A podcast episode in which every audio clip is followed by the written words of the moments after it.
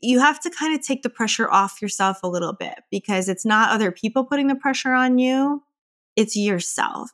So you have to actively work to unlearn that yourself for yourself and really practicing mindfulness, relaxation, taking breaks for joy, doing things like that can be really helpful at just kind of getting a break from all of it and then coming back to it and making that next best decision. I'm Lindsey. I'm here to teach you proven strategies to be your own therapist that will take you from anxious to relieved. I'm here to help you feel lighter and hopeful while building a life full of meaning. I'm a licensed anxiety therapist running a successful private practice in New York City. So, from someone that gives therapy and has been in therapy, I'm here to help you use the formula that moved me forward through serious anxiety in my own life so follow along as I share what works and what doesn't. This is Unlock Your Therapy.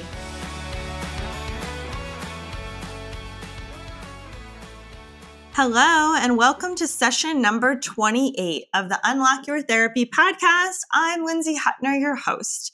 Today, I have a great episode lineup for you all. We're going to start out with high and low of the week, where I talk about a high from my week to just pause, reflect, have gratitude about what's going well. And then I talk about a low of the week to really normalize that things are not always the highlight reel that everyone sees. After high and low, we're going to dive into anxiety. In this week's anxiety, I want to talk about a question that came in through Instagram. If you don't follow me, you can find me at Unlock Your Therapy on Instagram. And you could DM me any questions you want answered here on the podcast. So for anxiety, someone had a question surrounding life transitions, being in young adulthood, not being sure what you want to do yet, where to go, being really hard on yourself, having high expectations. So I want to talk about early adulthood and decision making. I also want to go into people that have found success later on in life and that knowing things can change in the future can really help alleviate pressure that you're putting on yourself. And I'll also share about how I struggled in early adulthood with that high pressure, high expectations on oneself and how that can really drive anxiety. So that's going to be anxiety for today. Then we're going to go into skill of the week. And in skill of the week, I'm talking about what I just posted on Instagram as well, which is all about fear of fainting. So many people get an anxiety or a fear of passing out in public. And I think it's much more common than people think it is. If it's not for you, maybe you'll just find it interesting or you can help out a friend if they ever share this with you in the future. But I've heard from many clients that when they're in the subway, on a bus, uh, even the passenger in a car, on a plane, standing in line at the grocery store is a big one, probably the number one I hear. People start to get panicky, especially if the store or the subway or wherever you are is hot. It feels closed in and you feel like you're kind of stuck. Like you can't exit quickly if you needed to. You feel a little bit confined to that space. Even in line at a grocery store, you're kind of committed. You have a cart full of stuff, you're standing in line, maybe you're overheating a bit, especially in the winter when you have so much gear on, at least in the New York area and a lot of the country that's cold right now. Having a heavy winter coat, a hat, you can feel a bit overheated. So, we're going to talk about what to do if you feel like you're going to pass out from anxiety, and also why it's really your body telling you a lie.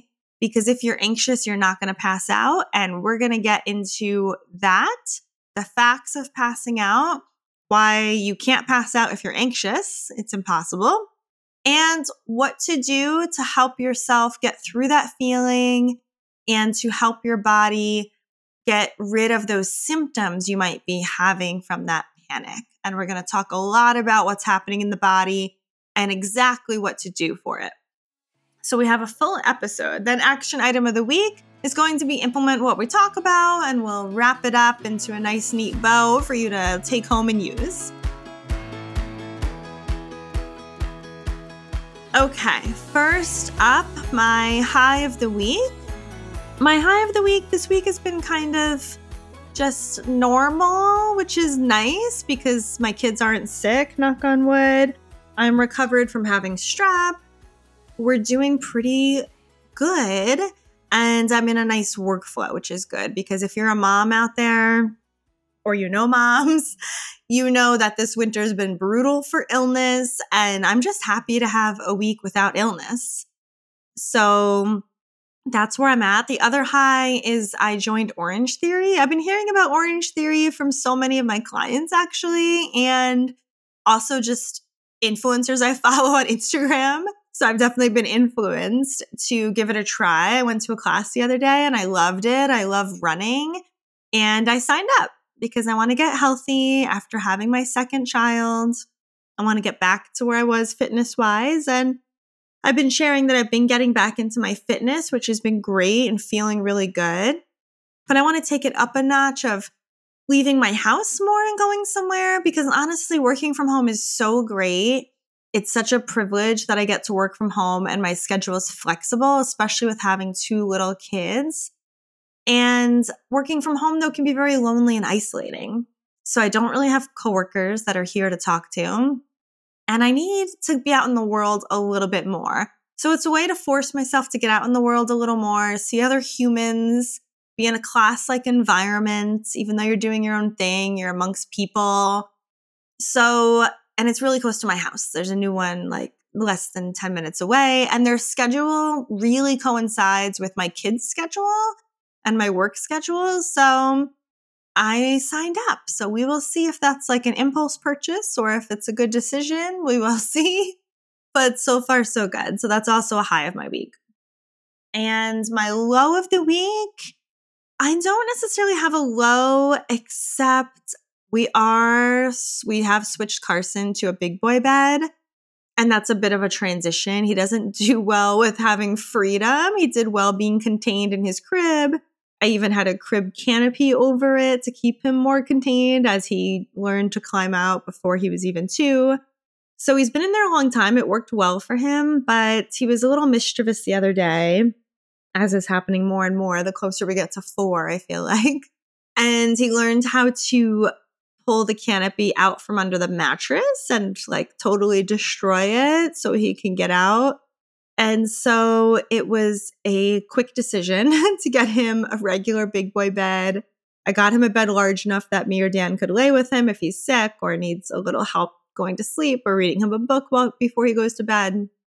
Anyway, it's been a transition, but it's going okay. I think it's going well for where he was at and how much he struggles with being able to sleep in a regular bed without being confined in any way. We are confining him to his room with a baby gate, but for the most part, it's going okay. I am having to lay with him a bit at night. He is scared. He's talking about monsters a lot. I feel really bad for him. So we're laying with him sometimes. The other night, he did go to sleep totally by himself. So that's my goal. So we're working on it. So that's just a little bit of my low is it's a little more stressful at bedtime. Okay, now diving into anxiety. So, I want to talk about life transitions. Being an early adult, there's a lot of pressure, a lot of pressure you put on yourself, especially in college, a lot of pressure from society, and it can be really stressful.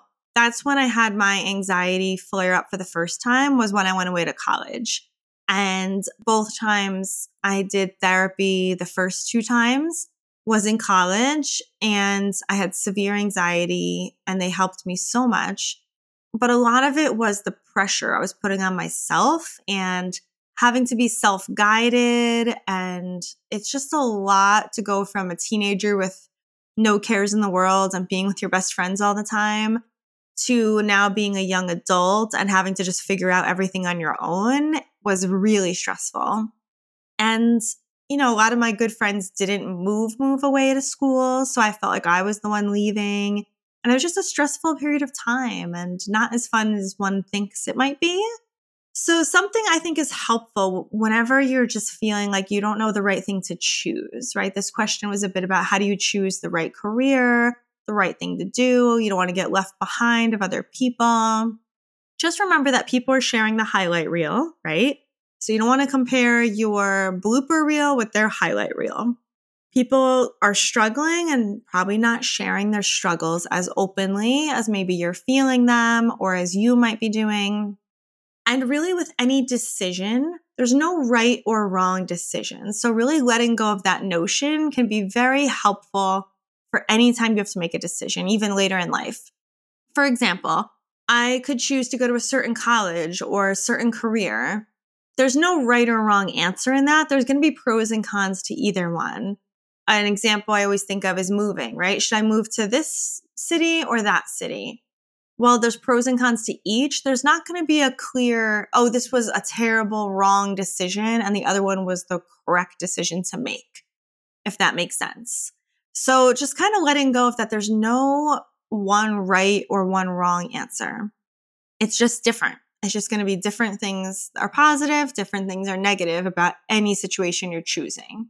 So I think once you let go of that, it really frees you up to be able to breathe and take the pressure off and just kind of making the next best decision, the next best step, and not really thinking about the whole future laid out in front of you. An example I love for this is pregnancy, right? And someone in early adulthood probably can't relate, but it's a good analogy, I think. In pregnancy, before you even have a baby, you can't really think about the whole 10 months plus, right? Like, oh, what's my kid going to be like when they're five? I don't know. You're just getting pregnant, possibly. And you can't really think about the whole nine to 10 months laid out before you have pregnancy you really need to take pregnancy one day at a time, especially in the beginning. Most women are very sick. So, really, just one day at a time to get through and survive and make it to the next appointment, the next step, the next milestone. That's kind of all you can do to keep your head day by day and mindful in it. You can't think of life in a 10 month interval, right? Because a year from now is very different than how you think it's going to be. So that's why you just need to take it one step at a time. And remember, life unfolds one moment at a time, like this moment, this moment. It doesn't unfold because we're thinking about the next year or five years. That's not how life happens. It's just happening right now, unfolding before us. So just making the next best decision each moment, each hour. That's all you can do. Of course, there's times we need to plan and apply for things for next year. I'm applying to schools for my kids for next year right now. And you have to do that, of course, but doing so mindfully and thoughtfully without doing it anxiously and panicked and ruminating and overthinking, right? You're just making a decision based on the facts you have right now. Hindsight's 2020, but you're just making the next best decision. And I think that's the best mantra to have about it. And I want to go over this list I found of successful people that have found success later in life. Because what you have to remember is you may not like the first career you choose, or the first school you go to, or the first college, or the first place you live. I've lived in I don't know, probably at least eight different apartments. and I've loved all of them for different reasons. And I've lived in eight different cities. And you just make the next best decision. I would leave one apartment, like, okay, I could find something a little better. Oh, I'd like to be closer to this area. And I'd move somewhere else. A year or two later, I'd move somewhere else because I found the next best thing. Oh, this is a little closer to my new job. You just kind of make each decision along the way. Okay, but I did want to share this. So I found a list saying the average age of business owners, I'm sorry, of business founders, like founding people of big companies, the average age of these business founders is 40 years old. I love that. Vera Wang. Vera Wang sold her first dress at 40 years old to Henry Ford, who created the Model T at age 45. Eric Yuan I think that's how you say his name. He's the founder of Zoom. He founded Zoom at age 41. The creators of Roblox. If you don't know what Roblox is, you probably don't have kids. My kids aren't to the age of Roblox yet, but they're getting there. Um, the creators of Roblox founded it at age 41 and 46. Martha Stewart did not become successful until age 41 when she released her first cookbook. Okay, so those are just a few examples. There's a really big list of these. But I just wanted to share that because we often put so much pressure on ourselves when we're young. And often those decisions don't exactly matter later on. Like my GPA in college was 3.9. That does not matter whatsoever right now in my life. And it wouldn't really matter in getting a job or doing much else. But I put so much pressure on myself in college to do well. But that gave me anxiety and it made me end up in therapy for a long time. and you have to kind of take the pressure off yourself a little bit because it's not other people putting the pressure on you it's yourself and you have to rewire that. And it might be unlearning some things, maybe from your parents or society or your school you're at or wherever you are in life. Maybe the pressure is high in that environment. So you have to actively work to unlearn that yourself for yourself and really practicing mindfulness, relaxation, taking breaks for joy, doing things like that can be really helpful at just kind of getting a break from all of it and then coming back to it and making that next best decision. I created something brand new the No More People Pleasing mini course. I help women to stop people pleasing and put themselves first without the guilt. What would life look like if you could stop asking your partner to order food for you in a restaurant or ask your boss for that raise you're long overdue for? I'm going to teach you four proven strategies, research proven strategies that's going to bring you from people pleasing and passive to empowered and confident. You're going to use my outline, my scripts, my beautifully designed PDFs to get the exact skills you need to become more assertive in your life. I'm going to teach you four skills through my videos and worksheets that's going to bring you to a place of confidence and being assertive in your life. You're going to get my beautifully designed self esteem daily journal to print out, my practice assignments to start changing your mindset and your behaviors. If you sign up now before I launch, you can get it for $29. That's the lowest it will ever be. And I'm giving everyone who signs up now a bonus gift. So go to at Unlock Your Therapy on Instagram, click the link in my bio to get on the list.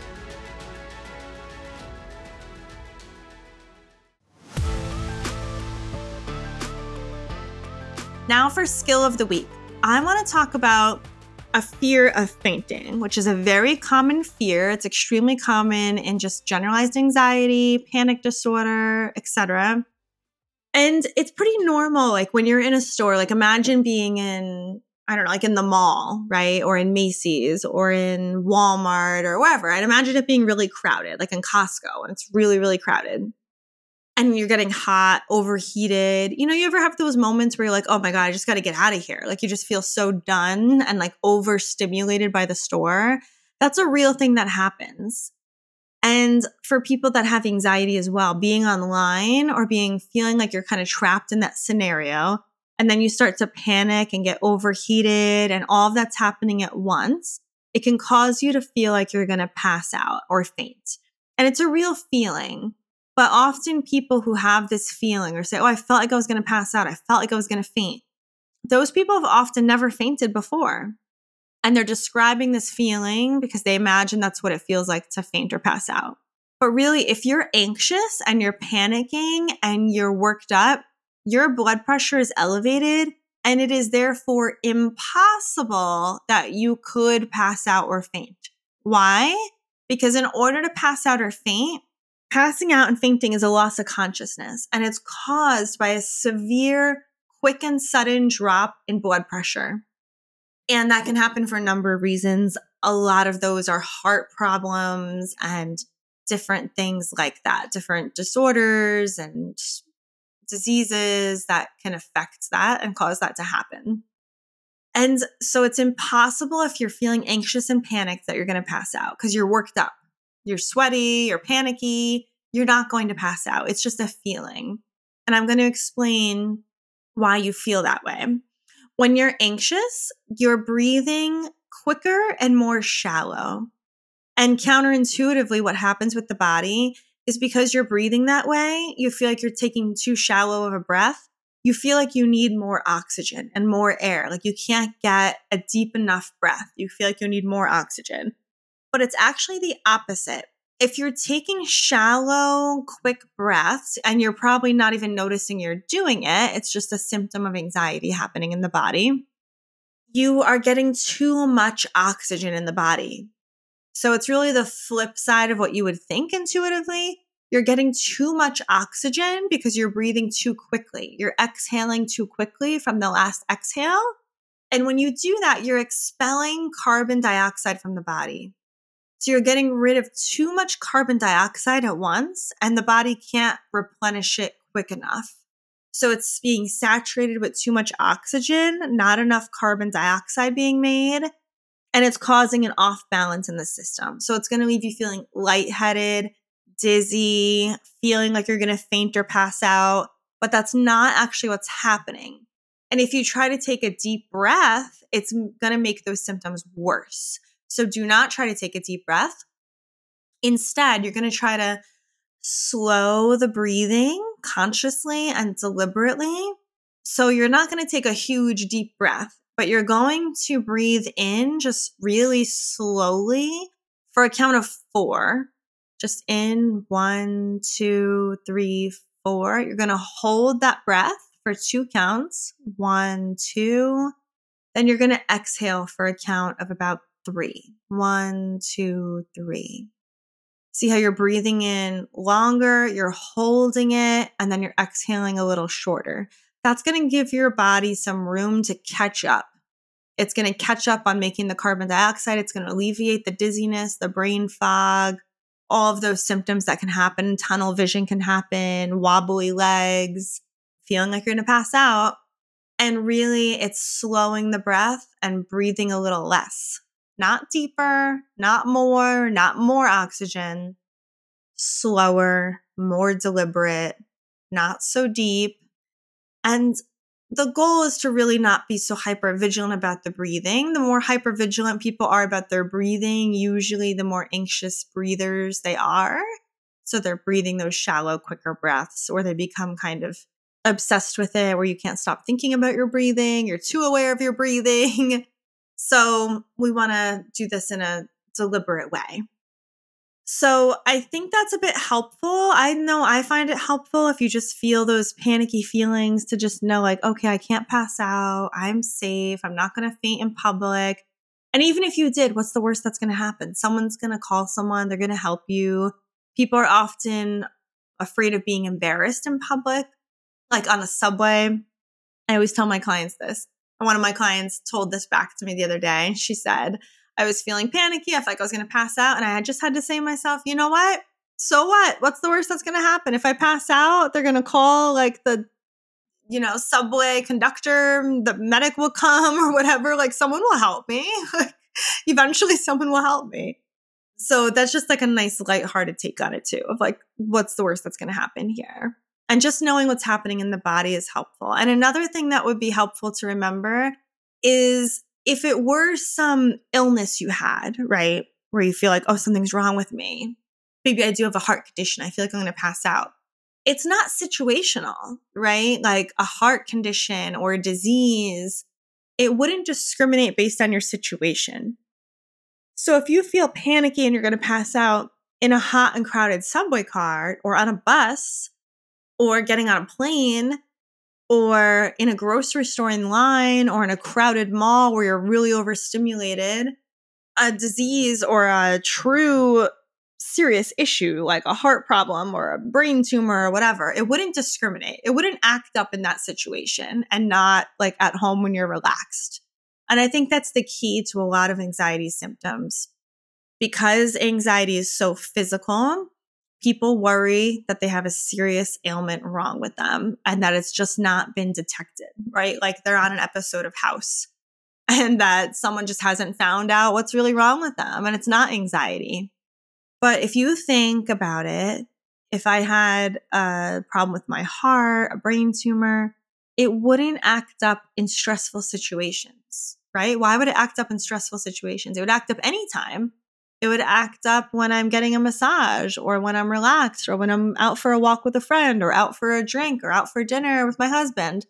it wouldn't just act up in the grocery store in line when I'm hot and overheated and anxious and panicky and I had a stressful day at work and I got to get home. And no, it wouldn't be situational.